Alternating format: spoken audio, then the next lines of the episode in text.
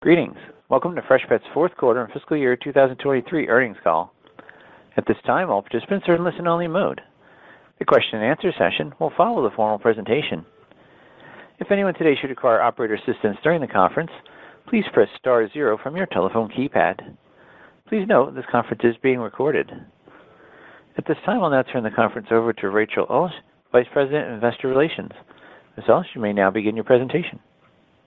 Thank you. Good morning, and welcome to Freshpet's fourth quarter and fiscal year 2023 earnings call and webcast. On today's call are Billy Cyr, Chief Executive Officer, and Todd Cunfer, Chief Financial Officer. Scott Morris, Chief Operating Officer, will also be available for Q&A.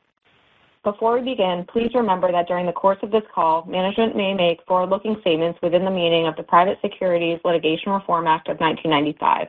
These include statements related to our long-term strategy, focus, 2027 goals, pace in achieving these goals, prospects for growth and new technologies, and 2024 guidance. Words such as believe, could, estimate, expect, guidance, intend, may, project, will, or similar conditional expressions are intended to identify forward-looking statements. These statements are based on management's current expectations and beliefs and involve risks and uncertainties that could cause actual results to differ materially from those described in these forward-looking statements, including those associated with such statements and inaccuracies in third-party data. Please refer to the company's annual report on Form 10-K, filed with the Securities and Exchange Commission and the company's press release issued today for detailed discussions of the risks that could cause actual results to differ materially from those expressed or implied in any forward-looking statements made today. Please note, on today's call, management will refer to certain non-GAAP financial measures such as EBITDA and adjusted EBITDA, among others.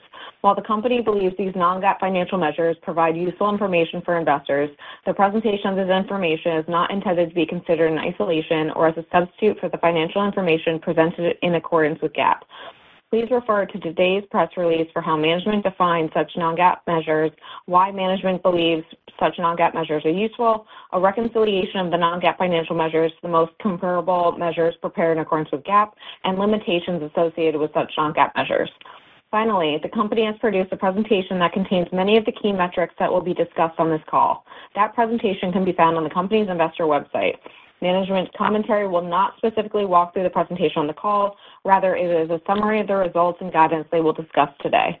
With that, I would like to turn the call over to Billy Cyr, Chief Executive Officer. Thank you, Rachel, and good morning, everyone. The message I would like you to take away from today's call is that we believe Freshpet has reached an inflection point on its journey towards becoming not only a sizable but profitable business in the emerging fresh frozen segment of the pet food market. We delivered the strong growth you've come to expect from us, but also turned a corner on our profitability and are on our way towards delivering the kind of profitability and cash flow one would expect of a market leader. In 2023, we made significant progress on nearly all the metrics we set out to deliver, and if we continue to execute as we did in 2023, we will prove that with increased scale comes increased profitability and, in turn, shareholder value. Our Feed the Growth strategy, which we implemented in 2017, was driven by our dual beliefs that fresh pet food is a scale-driven business and that it was also important to maximize our first-mover advantage before competitors entered the fresh pet food market. Our transition to a Fresh Future Plan last year reflected our belief that we are at the point where we have achieved sufficient scale and first-mover advantage, such that we can begin to pivot to delivering the profitability that should come with that scale. Our 2023 results show the initial indications of our ability to drive that profitability, and we believe there is a significant opportunity to drive further profit improvement going forward. Now, let me walk you through some highlights for the fourth quarter and full year. First, we ended the year with very strong net sales growth and exceeded our expectations, with fourth quarter net sales of 215.4 million, up 30% year-over-year, driven primarily by volume growth of 25% and 5% price mix. This strong growth is compared to a very strong quarter last year when we had significant trade inventory refill. The growth was supported by a strong advertising presence and household penetration gains that accelerated throughout the quarter. Second, we continue to see the strong operational improvements our Fresh Future Plans were designed to drive, including sequential improvement in adjusted gross margin, logistics costs, and adjusted EBITDA. Fourth quarter adjusted gross margin was 41.1%, compared to 40.2% in the third quarter and 33% in the prior year period. Logistics costs came in at 6.3% of net sales, down from 9.4% in the prior year period and 6.8% in the third quarter. Fourth quarter adjusted EBITDA was 31.3 million compared to 23.2 million in the third quarter and up 67% year-over-year.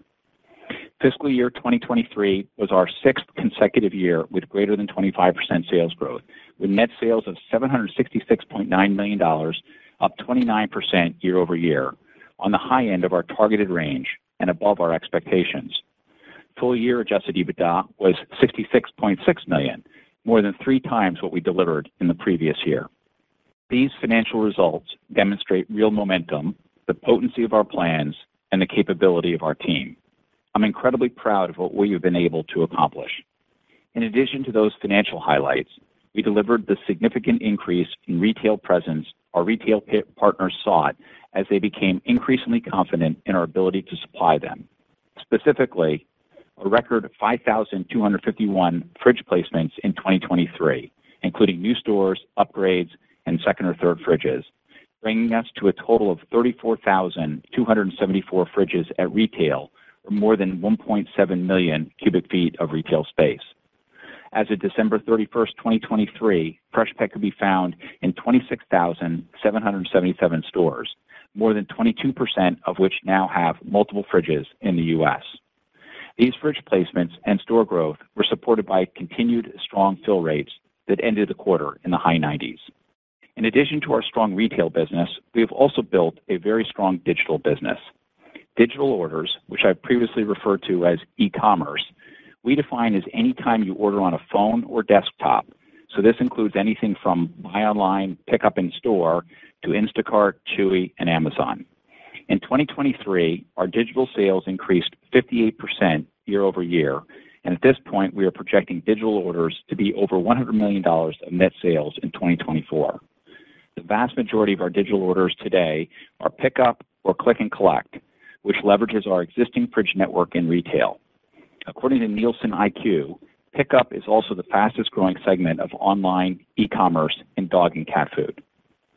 During our ICR conference presentation in January, you may recall hearing us talk about the mainstream main meal, more profitable plans, which I'll simply refer to as Main and More.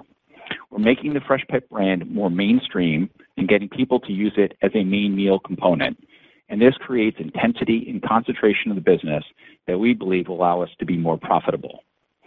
Diving a little deeper into the idea of mainstream, according to Nielsen Omnichannel data, which includes e-commerce and direct-to-consumer, as of December 30th, 2023, total pet food is a $52 billion category. Within that is the $36 billion dog food category, which the majority of our business is today, and we have only a 3% market share, which leaves a vast runway for growth. At the same time, we've created a new segment within pet food, fresh frozen pet food, that has gained scale and is growing quickly. Within the fresh frozen subcategory in measured channels, Freshpet has a 96% market share. Our goal is to make fresh even more mainstream since our products appeal to a wide range of income groups. We have products for each stage of a pet's life and are growing our portfolio to better meet the needs of larger dogs. Our household penetration at year-end was 11.555 million households, up 19% year-over-year and accelerating towards our target of over 20% household penetration growth. Our high-profit pet-owning households, or HIPPOs for short, grew even faster, up 28% versus year ago. Household penetration has grown fastest with younger Gen Z consumers, and we saw growth across all income groups. We are on pace to meet our target of 20 million households by 2027. Overall retail availability continued to grow, with ACV at year-end of 64%, and we see upside in continued distribution gains going forward. We will continue to focus on depth too, not just breadth, increasing the percentage of stores with second and third fridges I spoke about earlier. Focusing on the concept of main meal, we know that 40% of Freshpet buyers use the product as the main component of their pet's meal, and there is a huge opportunity to significantly increase this percentage even with our HIPPOs. 37% of Freshpet users are HIPPOs, and they represented 89% of our sales in 2023. We are using advertising to drive pet parents to feed Freshpet as the main meal item by focusing on healthy food, offering products at a variety of price points, and expanding specialized recipes. The concept of converting toppers into main meal users will increase buy rate, which was $95.86 at year-end. Broadening availability of a wider range of our items can help drive more consumers to convert to using Freshpet as a main meal item. Adding second and third fridges enables us to do that, and this also drives increased visibility for the brand, amplifying the value of our advertising. Based on Mega Channel data, we currently have an average of 18.2 SKUs per store, up from 15.8 SKUs one year ago. Turning to the more part of main and more, more profitable, we are enhancing margins through improved operating performance and leveraging scale and efficiency. We believe increased business intensity and concentration will drive increased efficiency, and we are seeing that play out in our margins already. Fourth quarter adjusted gross margin was up 810 basis points year-over-year to 41.1%, and adjusted EBITDA as a percent of net sales was 14.5% compared to 11.3% in the prior year period. Three key areas we've been most focused on have been input costs, logistics, and quality, and we've improved all three this past year, with logistics now only 6.3% of net sales in the fourth quarter, down from 9.4% in the prior year period.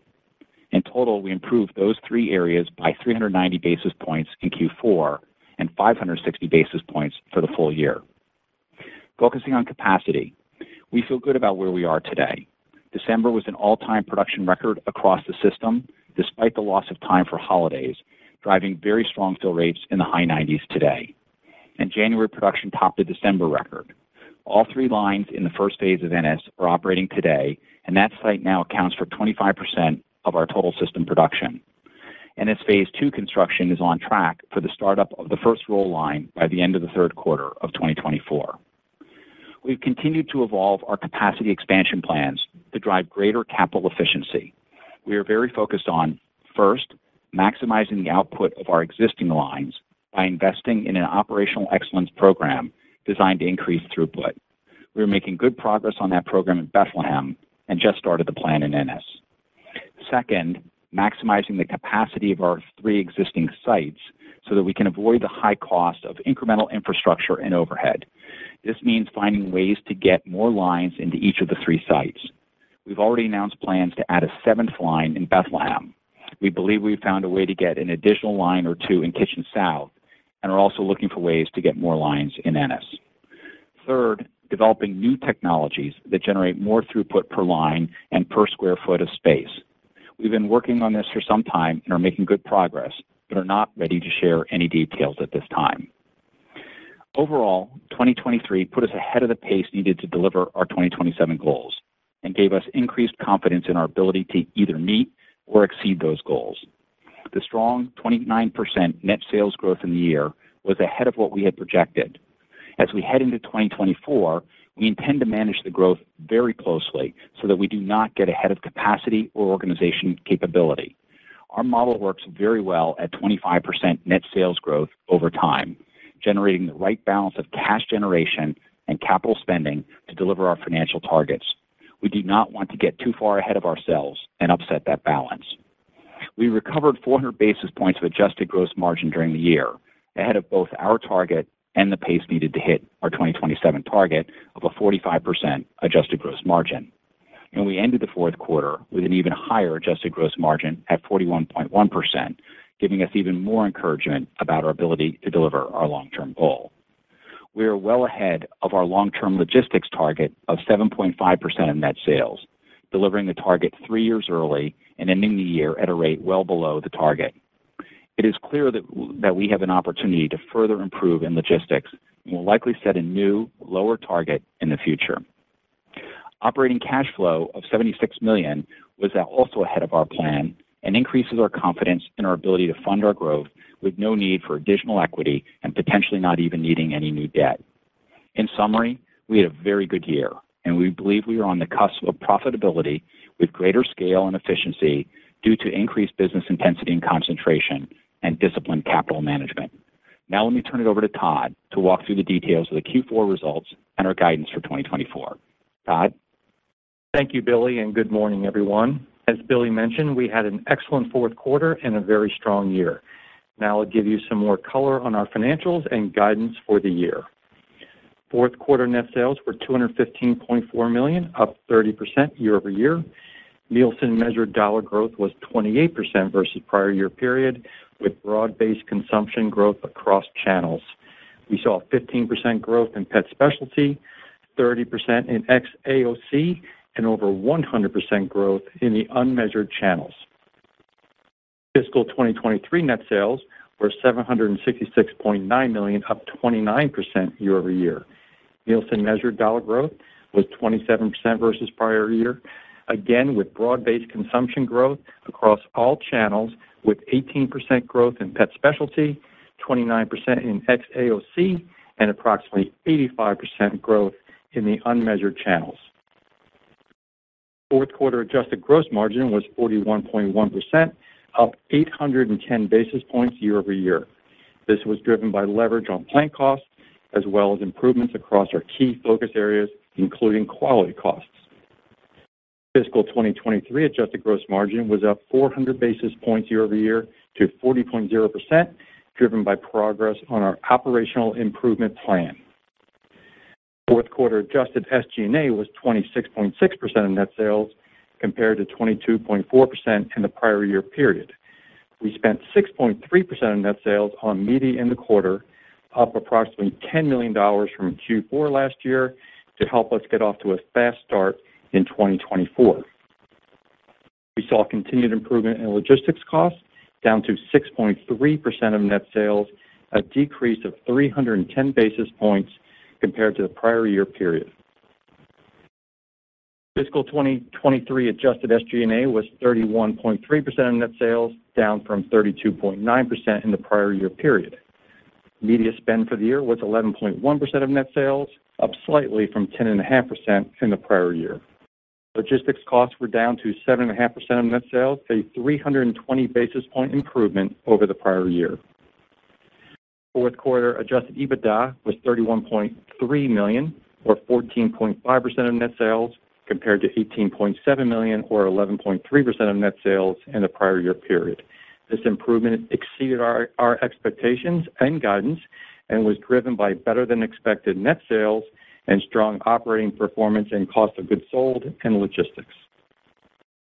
Fiscal 2023 adjusted EBITDA more than tripled year-over-year to $66.6 million, or 8.7% of net sales. Capital spending for fiscal 2023 was 239.1 million, in line with our expectations. Operating cash flow was 76 million, and we had cash on hand of $297 million at the end of the year. We continue to believe that we have adequate cash to fully fund our growth through 2024, and we will be free cash flow positive in 2026. We also believe that we will have access to traditional, non-dilutive forms of capital to bridge a gap in 2025 if it occurs. Now turning to guidance for 2024. We expect net sales of at least $950 million, driven by volume, and adjusted EBITDA to be in the range of $100 million-$110 million. We expect capital expenditures of approximately $210 million to support the installation of capacity to meet demand in 2025, further fridge placements, and ordinary maintenance. It is important to understand that our growth rate directly impacts the capital we need to spend to build capacity. We are closely managing our cash balance, being very disciplined in our media spend, and carefully managing sales growth while expanding capacity and increasing profitability. We exceeded our expectations for 2023, which is why the net sales growth rate of at least 24% is slightly below our long-term target of 25%. We do not want to get ahead of the capacity build that we are putting in place. In terms of cadence, we expect a fast start to the year based on strong momentum from 2023, with Q1 being the highest percentage net sales growth rate year-over-year. We expect to see sequentially lower net sales growth rates as we progress throughout the year, as we manage our growth to deliver the right balance between growth and capital investment, as we talked about earlier. This should not be construed to imply that the business is slowing. Quite the opposite. We are rigorously managing the timing and pace of our advertising investments to regulate the growth so that we can live within our capacity plans and carefully manage the cash required to build capacity.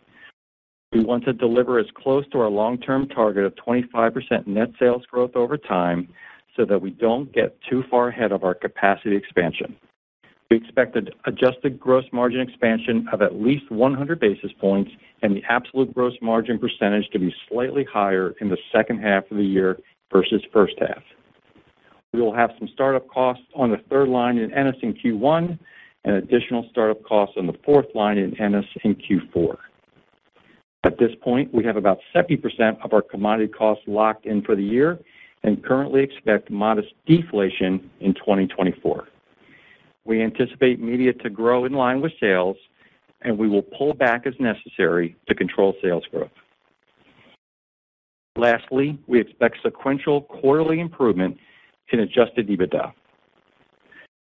Overall, we are proud of our 2023 results and believe we are in a strong position to deliver on our guidance with our with our momentum so far in 2024.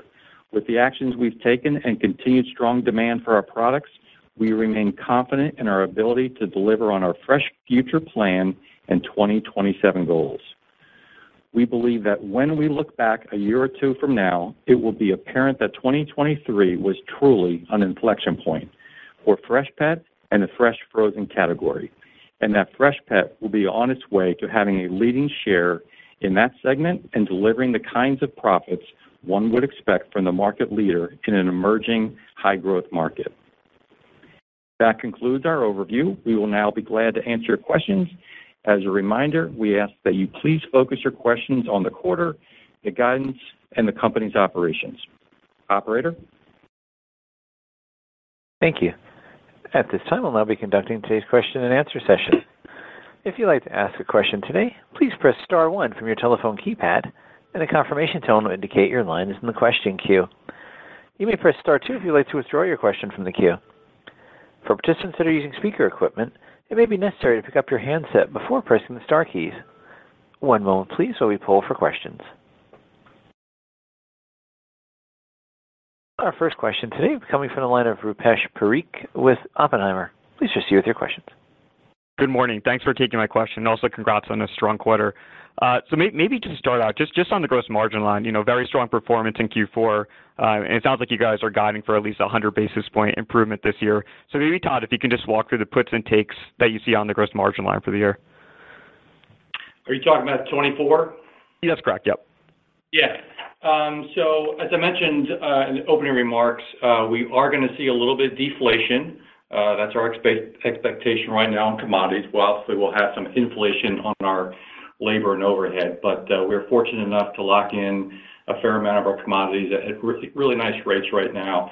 So we will see a reduction uh, in our input costs. We anticipate quality costs, which we've made great progress on in 2023. We will continue to see some improvements in 2024.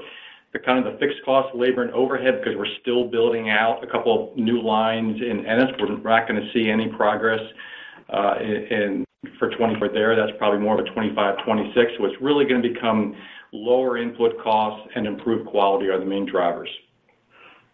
Great. Thank you. Then maybe just one follow-up question. So it sounds like you guys are gonna manage to your longer-term algorithm for the top line.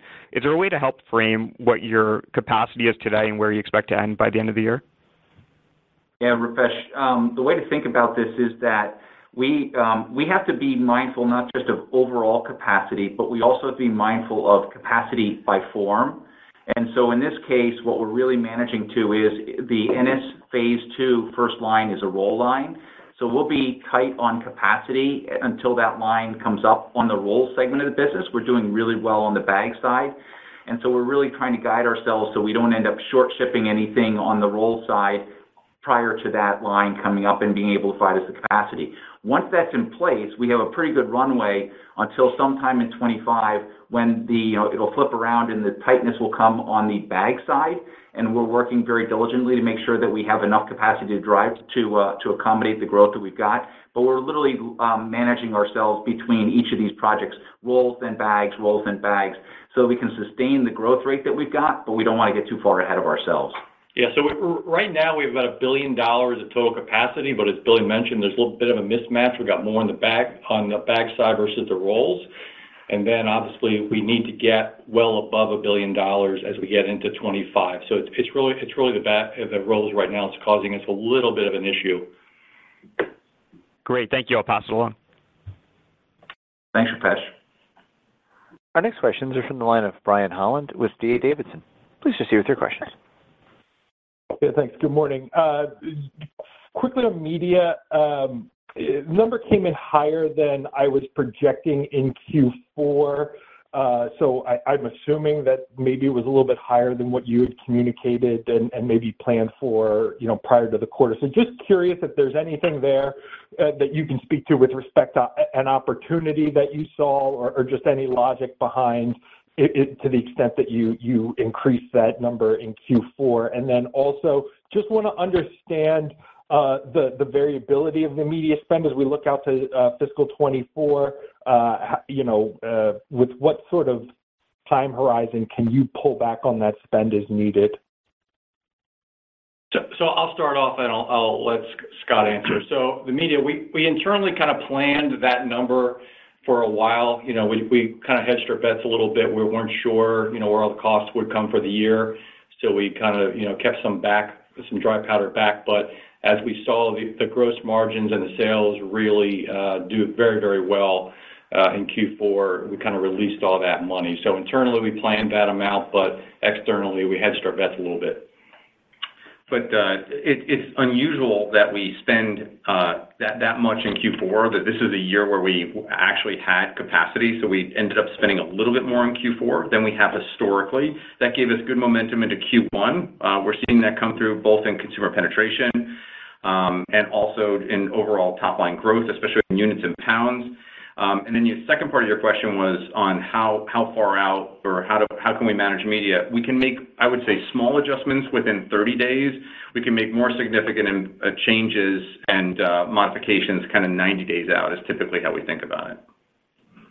Thanks. And then just to follow up on that, um, I guess the reason for the question is, uh, you know, a lot of people asking about your ability to sort of run counter the trends in premium pet food that we've been seeing for quite a while now. And, um, you know, what might be behind that? Is there a lag effect? Does it ultimately catch up to you? So, you know, you're gonna be at, I guess, north of or around about 100 million of media spend. I believe, you know, another big visible competitor in the space, um, in the fresh frozen space, is spending roughly the same, if not more. And I'm just curious if there's anything anecdotal that you are seeing or any data points you could you can refer to that might might sort of crystallize whether we're at... And you talked about 2023 being an inflection point for the business, and I'm wondering if it's been an inflection point for this subsegment of fresh frozen and food as for sort of redefining uh, premium. So I'm just curious what you've seen or what you can speak to to that end. Um, well, let me answer the kind of in two sections. The first one, um, there has been, like, I would say, you know, a change in overall the category. We have not seen any impact, like others have seen impact, uh, in the category with consumers changing their buying behavior. It's been really extraordinary. We're not seeing consumers trade down. We're seeing consumers come in very consistently. Um, And, you know, you see that on the penetration growth, you see it on the growth around HIPPOs, um, and we're also seeing it in our media productivity. Like, one of the first signs you start to see is slowing penetration and your media not be as productive. So we're not seeing any of those changes that I think has affected the rest of the category, and I don't anticipate them, um, you know, having, you know, any significant impact in this year, quite honestly. I mean, I think we're through the worst of those, that impact. Over 2023, I think you're gonna see less and less of that over the course of 2024. The second part of your question is, are we an inflection point from a consumer standpoint? And uh, this is one of these things where we're moving something that's been set, a category that's been set for many, many years uh, around dry and wet food and what people believe and the forms they feed and how they think about it. And what we've tried to tap into for a decade is that people know that they should be eating a fresher, healthier, and less processed diet. I mean, you hear more and more about processed foods. Now, whether they do it for themselves or not, that's one thing. Now, will they do it for their kids and quote unquote "their pets," right? Um, and we are seeing people become more and more aware of that and be willing to make the change. And everything that we're doing from a strategic standpoint, you're hearing us talk about turning this into more of a mainstream concept. So we've talked about Rogers Diffusion Innovation Curve over time and how we think about pressing through that. We're starting to get into that early majority, but we're still kind of not even halfway through that early majority group. Um, so we do believe that there is a change going on in pet food.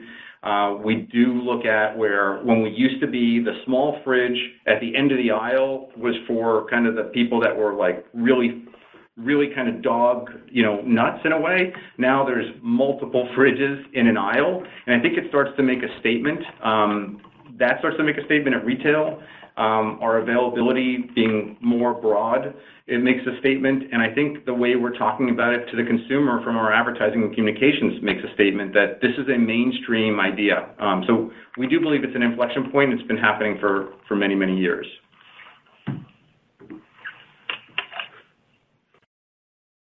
Thank you. Our next question is from the line of Ken Goldman with JPMorgan. Please proceed with your question. Hi, good morning, and thank you. Um, I just wanted to get a little bit better sense of how to think of capacity or, sorry, uh, CapEx between uh, now and sort of your target year, I guess, longer term of 2027. I think previously you'd sort of guided to maybe 250 million a year in 2025 and 2026.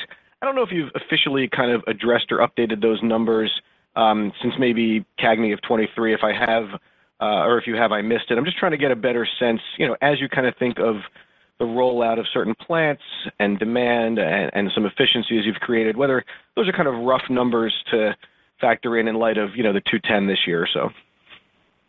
Yeah. Um, so the numbers continue to be fluid. Look, we try to optimize consistently how we're spending and the timing of it all and where we're putting uh, the investment. Uh, I think right now, we have not given updates officially. I think the way to think of it is it's going to be over the next several years, somewhere in that $200-$240 range per year. Um, still too early to talk about exactly what the 25 number is. We're still making some final decisions there. But I think that $200-$240 is probably a pretty good estimate at this point.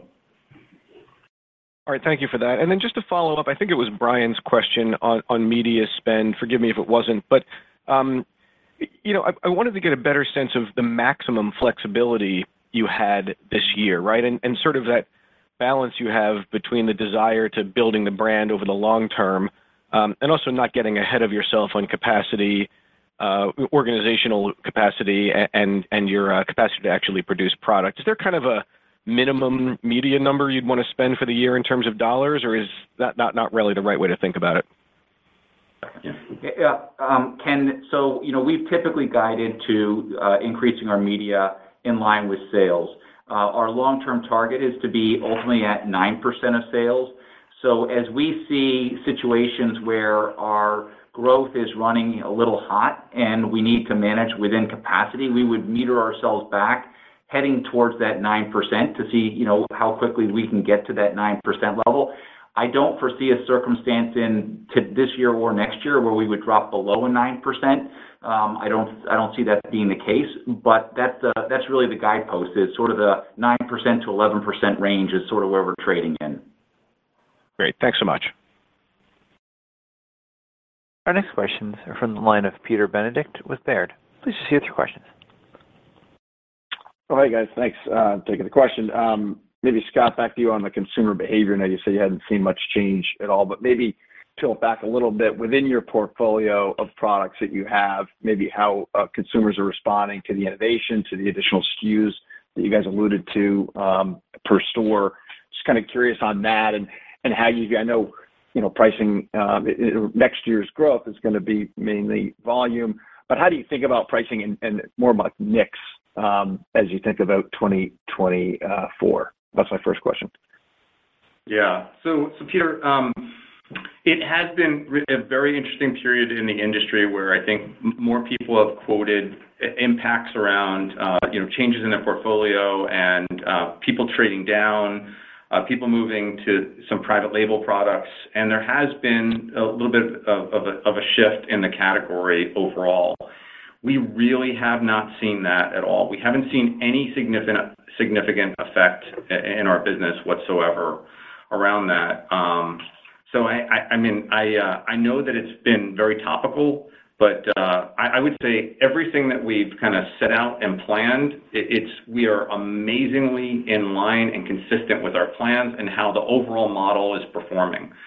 Um, we just have not seen uh, those mix changes. On the new product front, Um, we have products on both ends of the spectrum from the new product standpoint. And what I mean by that is we have things on the highest end of our kind of cost to feed per day and some things that are more cost-effective to feed per day. Both of them are performing and growing quite well. Um, some of them are performing better in different formats um, than others. Like in mass, we're seeing a little bit more growth on some of the more cost-effective products, and again, that are margin neutral for us internally. Um, and but we're also seeing good growth on some of the products that are on the very high end. So I think it's super encouraging that that's what we're seeing, and that's dynamic and the behavior that we're seeing from consumers at this point. No, for sure. That's good color. Um, and This is a question on the broader category. I mean, you know, you guys are 96% of the measured category, but um, maybe give us a sense of where you guys think the broader fresh frozen category may be today, Uh, what kind of growth um, you would expect out of the category over the next few years, and just the competitive dynamic. There's a lot of folks that have been coming in, uh, and then they start to cycle out. We've seen various levels of success. Um so just kind of curious your broader view of the category. Thank you. Uh, look, I think that um, we set out to do this a long time ago, well over a decade ago, we set out to really build fresh pet food.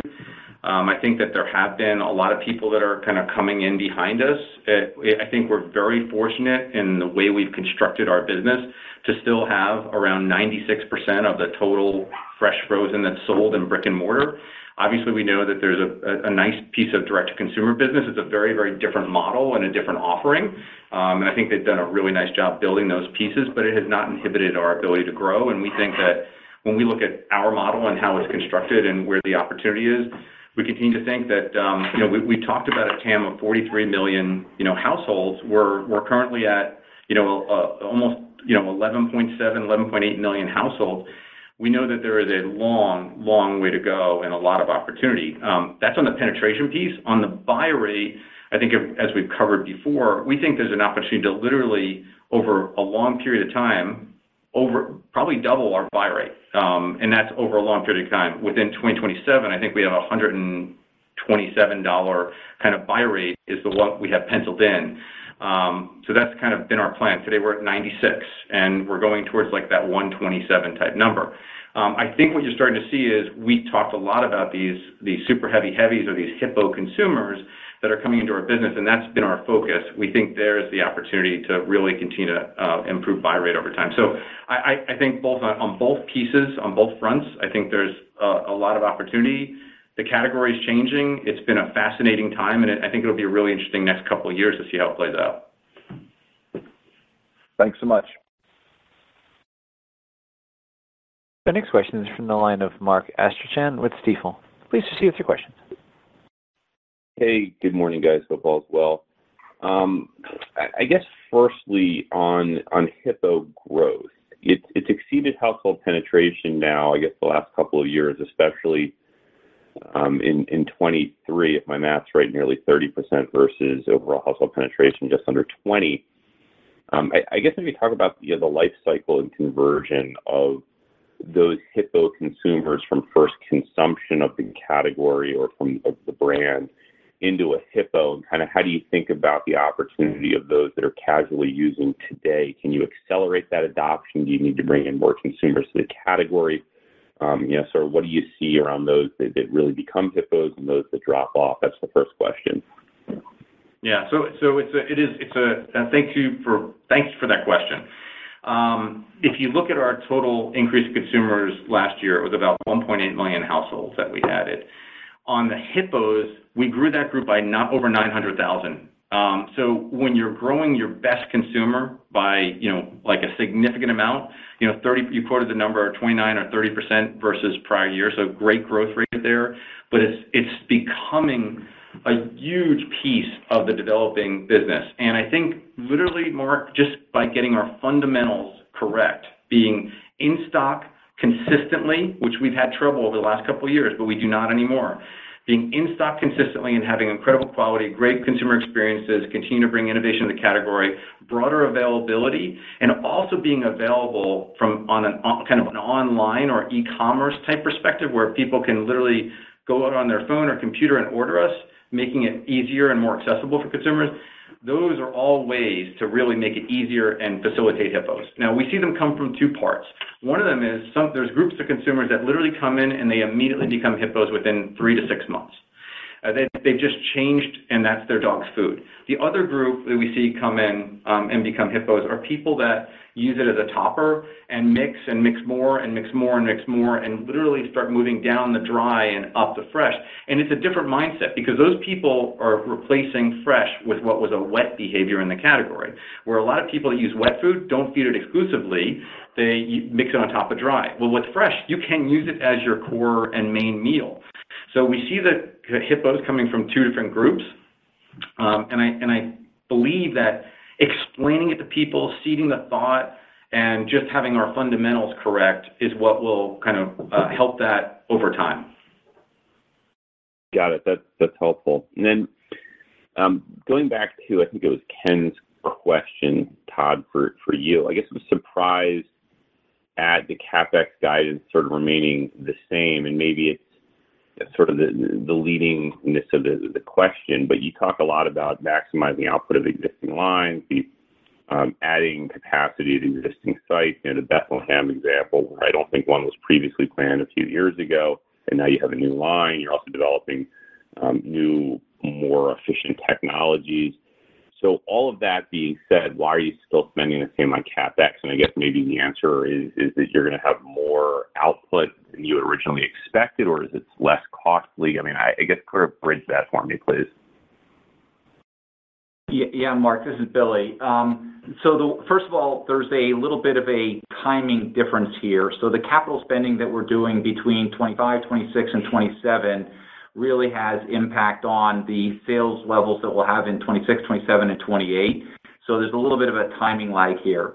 Second is the technology that we alluded to, uh, we are very bullish on it, but we have not assumed any benefit from that in our long-term plan. So we have the spending there for it, but we don't necessarily have the guarantee that we're gonna get the higher level of throughput and efficiency we get. If we do, it's gravy to us. It's an improvement in the economics. And the same could be said of the improved um, operating effectiveness. We're very bullish on the work that's been done. Uh, and if we do get the benefits that we're talking about, then we're gonna have enough capacity to ramp the growth better or push more CapEx out. But at the same time, we just did not wanna make the assumption that those benefits were gonna come through. If they do, that's that's uh, net benefit to us. We're just being very cautious about planning capacity going forward. Got it. That's that's helpful. Thank you. Our next question is from the line of Jon Andersen with William Blair. Please proceed with your questions. Hey, good morning, everybody. Thanks. Um, quick question on the sales outlook for 2024. Um, we talked about 24% growth, largely volume driven. Um, how should we think about the mix? A couple of different ways. You haven't really referenced um, your expectations for um, uh, fridge placement growth uh, or store growth. Uh, at least if you did, I apologize if I missed it. If you could talk a little bit about your expectations there for distribution growth through additional fridge placements. And then, um, from a channel perspective, you know, non-measured grew substantially faster than measured in 2023. is that a dynamic that you would expect to persist in 2024 as well, and why? Yeah. Yeah. Let me uh, touch on this. I'm sure Billy might add to it. But I look at this a lot, and I think it's interesting. And I'll try and be brief, but just from a perspective standpoint. So today, uh, let me talk about grocery for a second first. So in grocery, we're 72% ACV, and we're by far the number one brand. All the other number one brands are in the 90s from an ACV standpoint, right? And that's typically in 4 feet. So across grocery, we have 2,000 coolers, 2,000 double coolers, 2,000 stores with double coolers. So you start thinking about that, it's like there's upside in ACV, but think about the upside on the double cooler standpoint, especially because we are the leading brand in total, right? In total dollar sales, we're the leading brand in grocery, and we only have 4 feet in most stores. I mean, that's pretty extraordinary opportunity sitting in front of us. And when we do add that, that gives us opportunity to add a wider variety of SKUs, have increased presence in aisle. Um, so it's pretty amazing. Now, like, now switch to mass for a second. In total mass, we have 200 double coolers. That's across Walmart and Target. So the opportunity there is pretty amazing too. So we have uh we have around 80% distribution in mass, but we have very few double coolers. So we think that the opportunity is not only on the ACV side, but on the double cooler side. That gives us broader visibility in aisle. It gives us more TDPs, more a variety of products. And the other thing is, importantly, in a lot of these stores, more holding power. Because over the course of a weekend, especially on some of our key SKUs, they're constantly out of stock. And if we can add a second fridge, it allows us to have more holding power on some of those. So you know, add all that with developing online, which we touched on a few minutes ago, Canada being years behind, the U.K. opportunity, etc., it's it's uh you know, it's pretty we feel terrific about the opportunity from an ACV standpoint. Now, all that being said, the majority of our model is driven by same-store sales. We typically see high teens and up to low 20 same-store sales growth uh, with like existing stores, existing coolers. So that's the core of it. It's driven by the advertising, um, but there's so much upside uh, from an ACV and a growth from a cooler standpoint. But you talked about. Hey, uh, Jon, just one other thing on the unmeasured versus measured. We are expecting to have unmeasured growth that would add about 3 points to our growth in 2024. Uh, I call it at least 3 points. It was heavier than that in the fourth quarter, as you can obviously see. We're in an awful lot of Costcos at this point. Um, we'll continue to see the benefit of that, particularly in the first half. It won't be quite as strong in the second half of the year as we lap the performance we had in the second half of 2023. Okay. Great. That's helpful. I'll leave it there. Thanks. The next question is from the line of Bryan Spillane with Bank of America. Please proceed with your question. Hey. Good morning, guys. Morning. Hey. So I just wanted to follow up on one quick point. I think you just mentioned it in response to the last question in terms of um, you know, just out-of-stocks on key SKUs. Can you just update us now on uh, sort of where you stand on in-stock levels on a regular basis? And um, I guess what I'm really trying to uh, drive at is, um, are out-of-stocks Um, still impacting sales growth, right? Meaning, are you still leaving some on the table because you're out of stock at key periods on key SKUs? Yeah. Uh, Bryan, um, if there are out-of-stocks at retail, it's a function of the high velocity in that store and the store's inability to uh, keep the fridge stocked at an adequate level. Our actual shipments to our customers, we've been running in the 98%-99% fill rates very consistently since the beginning of this year, actually, even in the last uh, uh, back part of the fourth quarter of last year. And so there's not an issue with our shipments or supplying to the customers. It's really a matter of how well the stores execute on the replenishment of the fridges. Thank you. Our next question is from the line of Bill Chappell with Truist Securities. Please proceed with your question. Thanks. Good morning. Thanks for taking my question. Uh, Billy, Scott, just kind of asking a different way, why isn't CapEx going to be greater uh, over the next year or two? I mean, I guess going back to the original IPO, you know, the thought was, "Hey, we're going to build out Uh, Bethlehem, and then we're going to add one in the Midwest, and then maybe we'll add another facility on the West Coast as more and more demand gets there." And you just talked about this year being an inflection point, how you're kind of going mainstream, how you could be 40 million households even before we get to U.K. and Canada. Why aren't we talking about another facility or something on the West Coast or stepping things up? And I understand things, and you've been more conservative on the existing, but if we're now at an inflection point, why aren't we talking about the future? Uh, Bill, it's a good question. First of all, as we described in the prepared comments, um, the three things that we're doing to maximize the throughput on our existing footprint. So first is on the existing lines, drive up the uh, OEEs. The second part is on each of our sites, find ways to get more lines in them so we avoid having to construct all the infrastructure. Think of that as wastewater treatment facilities, central utilities, loading docks, and whatnot. And the third part is investing in new technologies.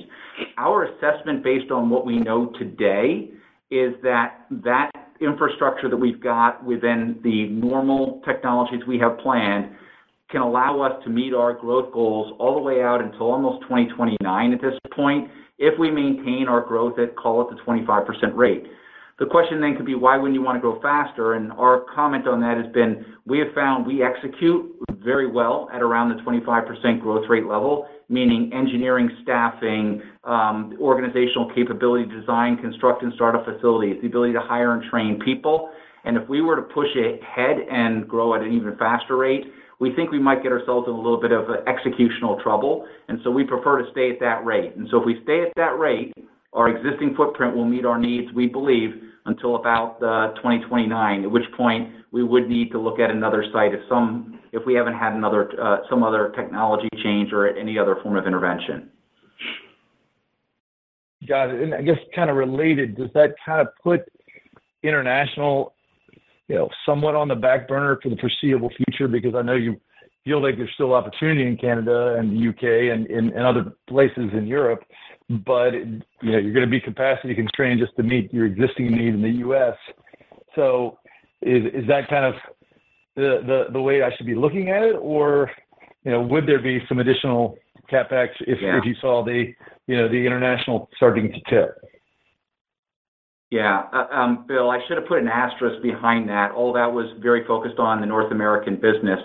Um, we've concluded over the last couple of years that our European business is a very robust and it's a very good opportunity, but supplying the business from the U.S. was not the most reliable. It wasn't really a cost issue. It was more of a reliability issue.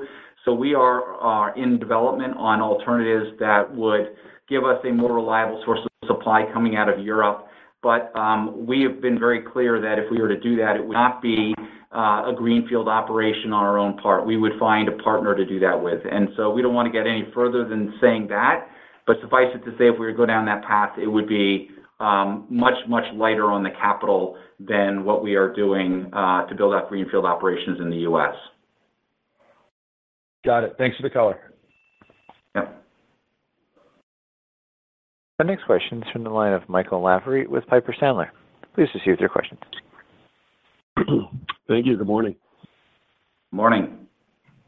You've touched on some of the ways you're looking at better technology for efficiency and adding you know, stuffing lines anywhere you can in the plants that you have. But uh, can you give us a sense of how much opportunity there could be from longer runtimes and and just having a way to reduce changeovers? Is that something that could also have an impact? And if so, how achievable or how within reach could that be?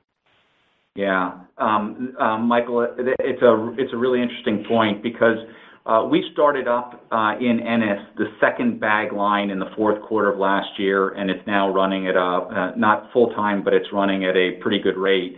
And we're starting to see some of the benefit that you're describing because now that we don't have to produce the entire product lineup of bags on a single line, which forces you to do lots and lots of changeovers, that second line is much, much more productive. We're expecting to see a similar benefit when we start up the second rolls line in Ennis.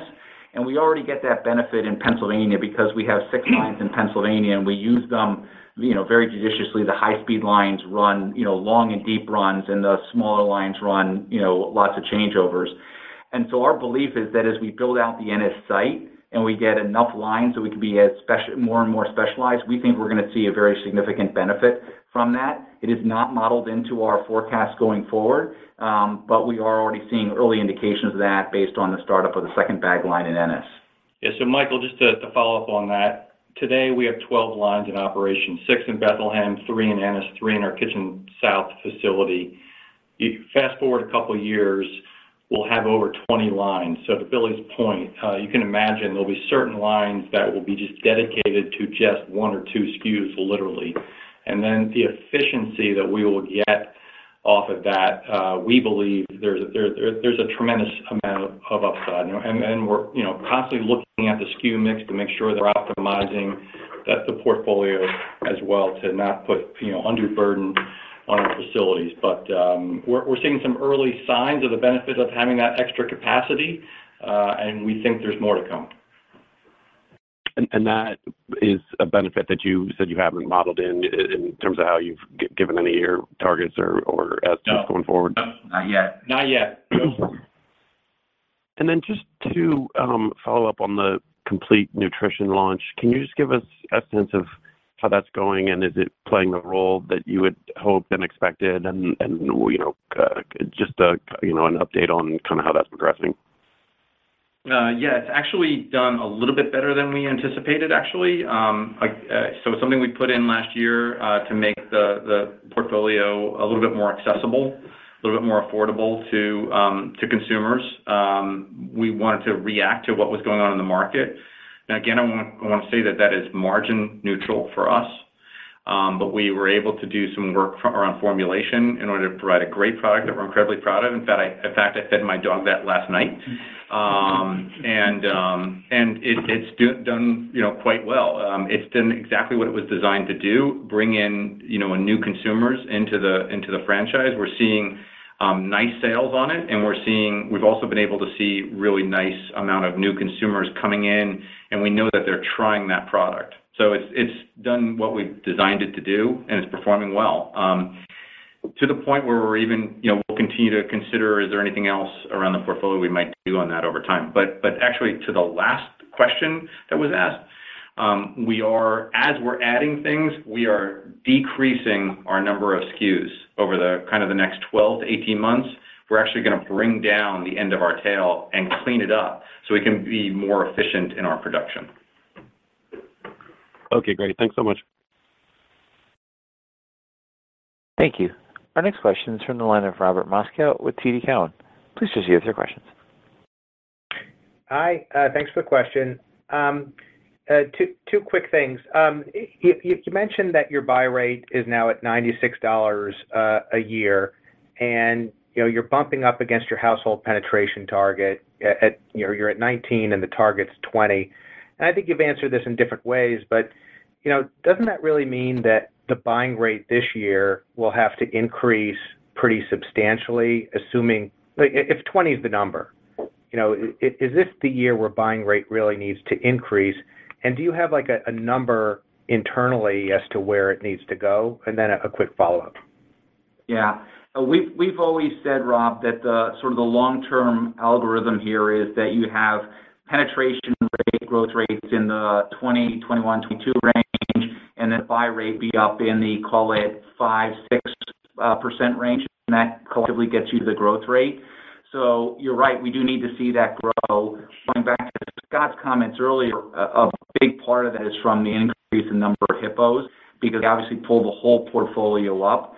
Uh, they're obviously a smaller share of the total business, but they do pull the portfolio up. And so as we increase the number of HIPPOs, the buy rate will go up in addition to the consumers who are in the franchise. But you're right, we do need to see the buy rate growing in the, call it, mid-single digit range. Okay.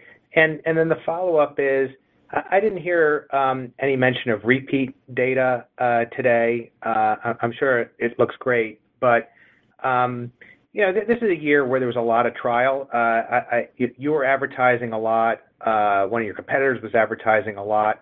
You know, what data do you look at internally to make sure that the people who are trying this for the first time are repeating it at the rate that you would hope that they would? Yeah. Rob, part of the reason we haven't uh, talked a lot about it lately was there has been a data source change on that, and it's kind of confusing to look at the two different data sources.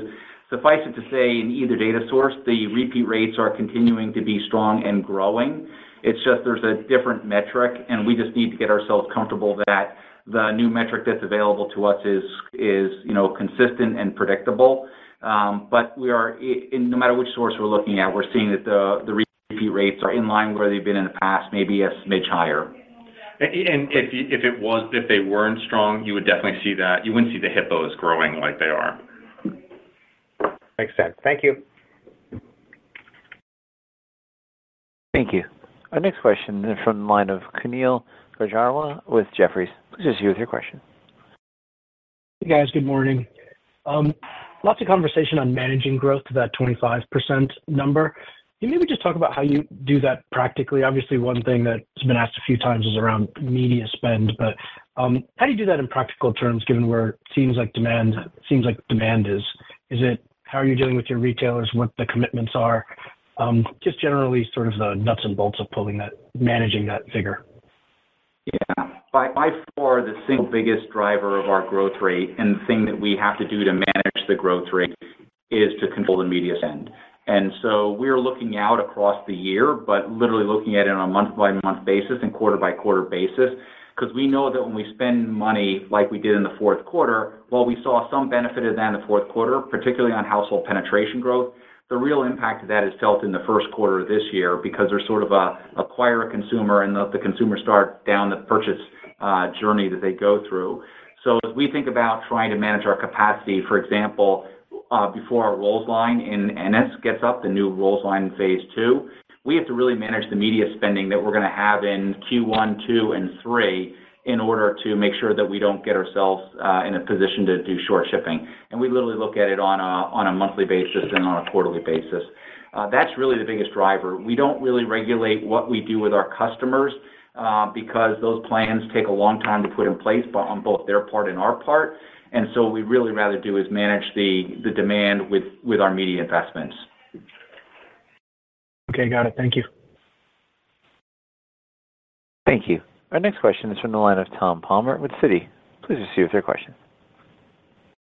Good morning. Thanks for the question. Um, wanted to ask on the logistics side, it's been running lower than your long-term outlook assumes. I know last quarter you mentioned favorability, but as we roll into 2024, is I guess, how do we think about this progressing? Um, and is 2024 kind of embedded in guidance, more of a reversion to kind of the long-term target?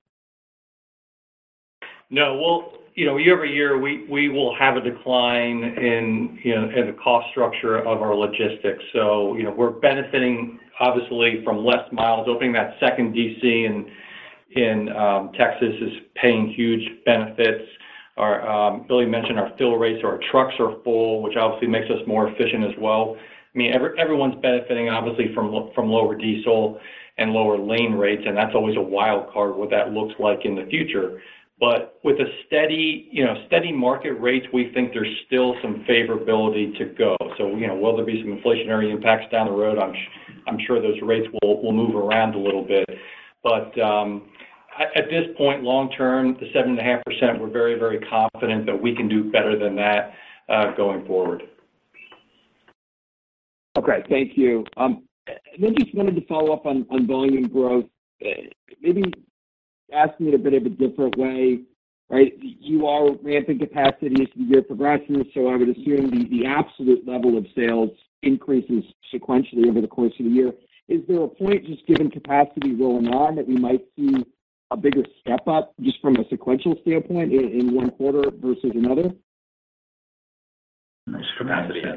But, I mean, the capacity. So we, we've guided our capacity to match up with what the normal sales patterns are. And if I understand the question correctly, the real focus here is that we're managing our rolls capacity. Our business grows quite evenly across the whole portfolio. And so, um, as you think about the cadence for the year, I think the cadence is a very normal cadence. It's just the one difference this year is with that we're gonna start hot but we're gonna start very hot in the first quarter because of the media we spent in the fourth quarter, and we have to cool that down a little bit as the year unfolds to live within the uh, uh, capacity limit we have on that rolls line. I think that's the question you're asking, sort of the cadence. Is that where you're going? Yes. Yes. Thank you. That's helpful. Yeah. Yeah, sequentially, every quarter, the dollar amount, you know, the way we see it right now, it'll be higher. The growth rates will differ. You know, we believe right now, just based on capacity, the growth rates will slow as the quarters go on, but sequentially, the actual absolute dollars will increase.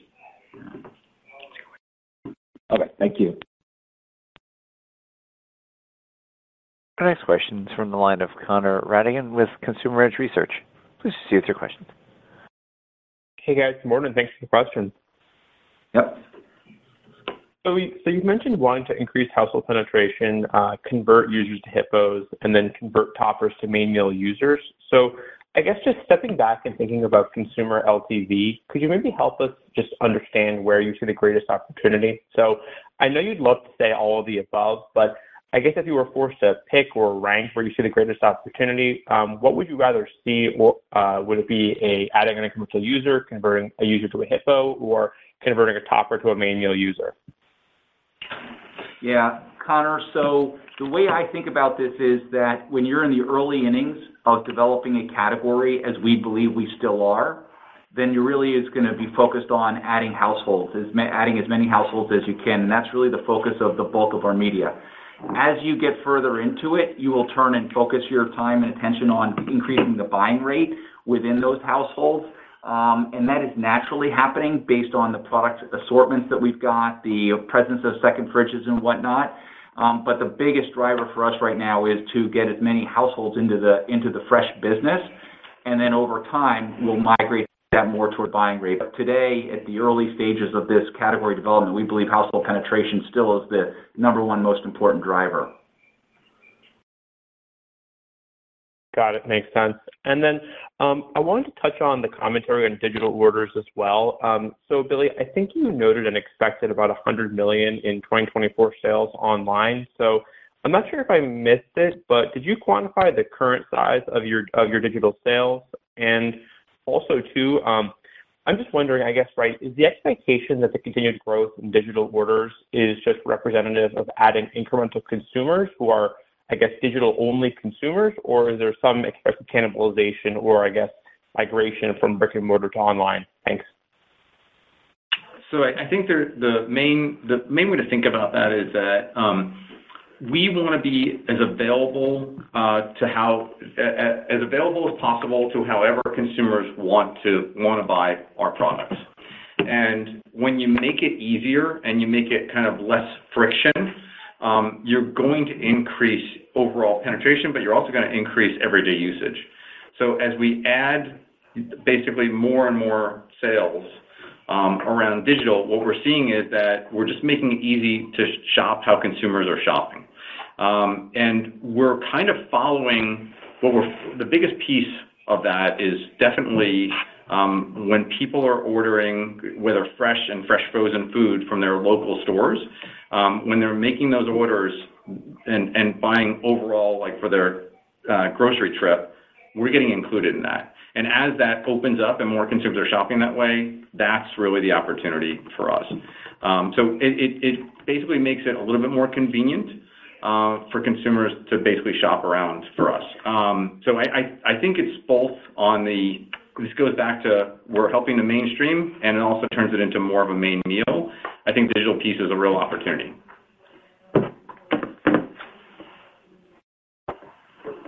Thank you. Our next question is from the line of Jim Salera with Stephens. Please proceed with your question. Hi, good morning, guys. Thanks for uh, fitting us in. Uh, maybe to start off, a combo question for Billy and Scott. In the presentation, you guys highlighted, I think it's 22% of stores have second or third fridges. Do you have a sense for how big that percentage could get to as you continue to ramp the second and third fridge offerings? And then I think, Billy, in your script, you mentioned SKU count was up to around 18 from 16 a year ago. Could you just give us some detail on what those two incremental SKUs typically are, and maybe what you think that SKU number could be, again, as you continue to increase the second and third fridges? You know, it's um, every year when we look at this, we feel like there is a greater and greater opportunity to have second fridges in, quite honestly, most stores. So we were talking earlier, um, you know, we're an average of 64% ACV or 72% in... I'll pick on grocery for a second. 72% in grocery, um, you know, ACV. And I think I mentioned that we have 2,000 double fridges in grocery. You know, there's no reason why we couldn't be into the 80s in grocery, 85, maybe 90%, um, ACV in total. And over some period of time, there is no reason why we couldn't have second fridges in most stores. Because you look, and the way we think about this is, this is a new category or a new segment. And every, you know, if you look at dry, dry or wet, it's basically in every single store, and then it has a fair amount of space. I mean, you typically, even a tight wet section is 8 or 12 feet.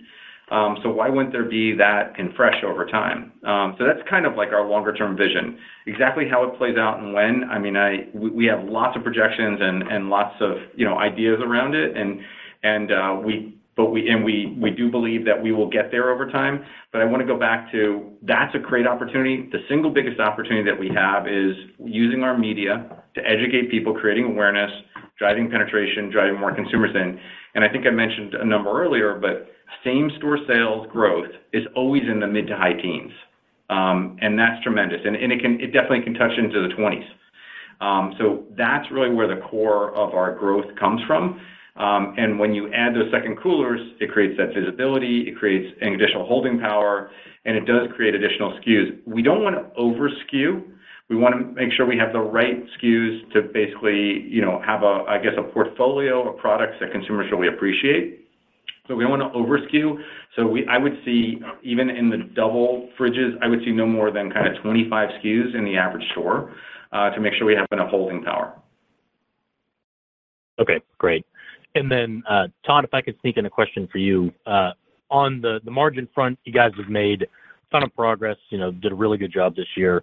But if we think about 2027's kind of 18% EBITDA margin target compared to the implied margin for uh, 2024 at the midpoint, I think is 11.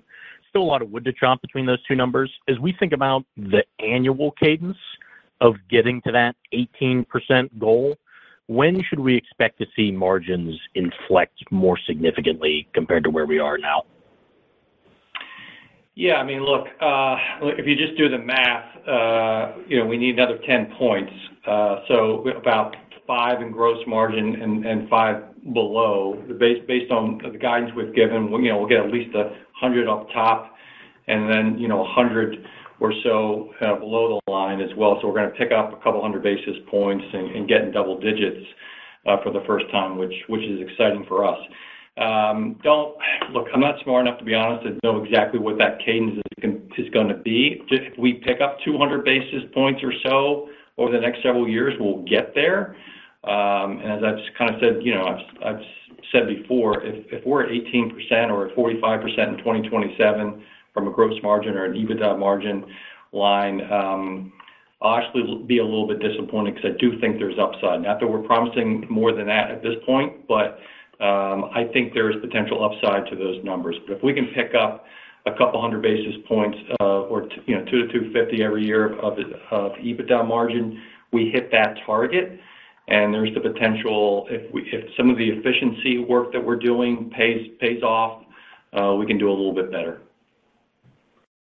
Great. Thanks, guys. I'll hop back in the queue. Our next question is coming from the line of John Lawrence with Benchmark Company. Please proceed with your questions. Great. Good morning, guys. Thanks for uh, squeezing me in.